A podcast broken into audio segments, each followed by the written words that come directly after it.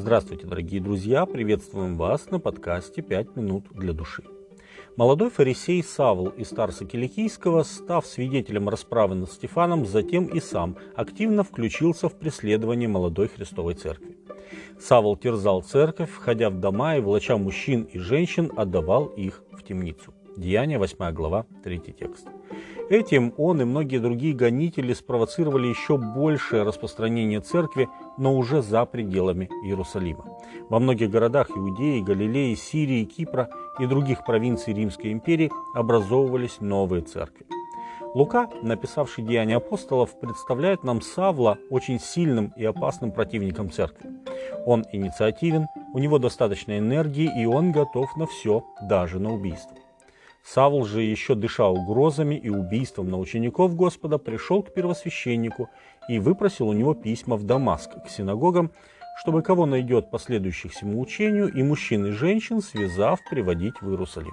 Деяния, девятая глава, первый и второй текст. Видимо, осознав, что учение Христова выходит из-под контроля, Савл пытается хотя бы по крупным городам, не так далеко от Иерусалима, пресечь развитие церкви. И вот он отправился в путь. Когда же он шел и приближался к Дамаску, внезапно осиял его свет с неба. Он упал на землю и услышал голос, говорящий ему: «Савл, Савл, что ты гонишь меня?» Он сказал: «Кто ты, Господи?» Господь же сказал: «Я Иисус, которого ты гонишь. Трудно идти тебе против рожна». Он в трепете и ужасе сказал: «Господи, что повелишь мне делать?» И Господь сказал ему: «Встань, иди в город, и сказано будет тебе, что тебе надобно делать». Деяния, девятая глава, с третьего по шестой текст. Это был достаточно яркий эпизод в жизни Савла Тарсянина. Яркий во всех смыслах.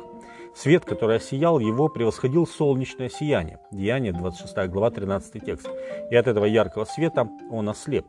Но самое сильное впечатление на Савла произвел голос, обращенный к нему: «Савл, Савл, что ты гонишь меня?» Не понимая, что к чему, Савл спрашивает: «Кто ты, Господи?» И тут он узнал, что вся его борьба, оказывается, была направлена против самого Господа.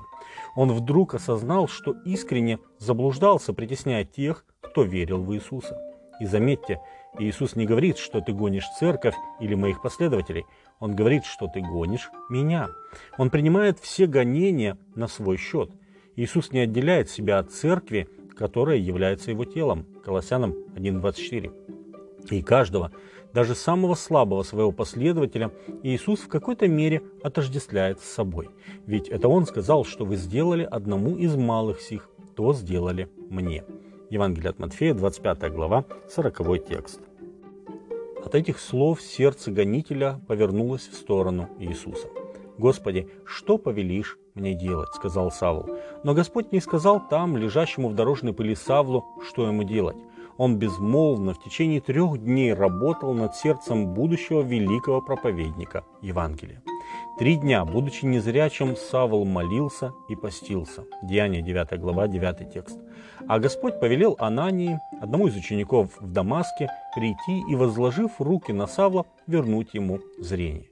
Можно только представить, как Анания прикасался к человеку, которого еще некоторое время назад он знал как самого яростного гонителя церкви. Он говорит: «Брат Савл, Господь Иисус, явившийся тебе на пути, которым ты шел, послал меня, чтобы ты прозрел и исполнился Святого Духа». Деяния, девятая глава, семнадцатый текст. Принятие. Это то, что присуще Христу и присуще истинным его последователям. Гонитель становится учеником. Когда Савл прозрел, то первое, что он сделал, он крестился. Он сам стал на сторону тех, кого еще три дня назад он хотел уничтожить. Обращение Савла – это удивительный пример Божьей силы. Позже, уже будучи апостолом, Павел говорит: «Достиг меня Христос». Филиппийцам три двенадцать. Слово «каталаво», переведенное как «достиг», также означает «пленил» или «схватил». Таким образом, пленивший учеников сам оказался плененным Христом. Но этот плен стал спасением, и не только для него, но и для многих тех, кто из уст бывшего гонителя узнал истину о Христе. С вами были «пять минут для души» и пастор Александр Глумоздинов.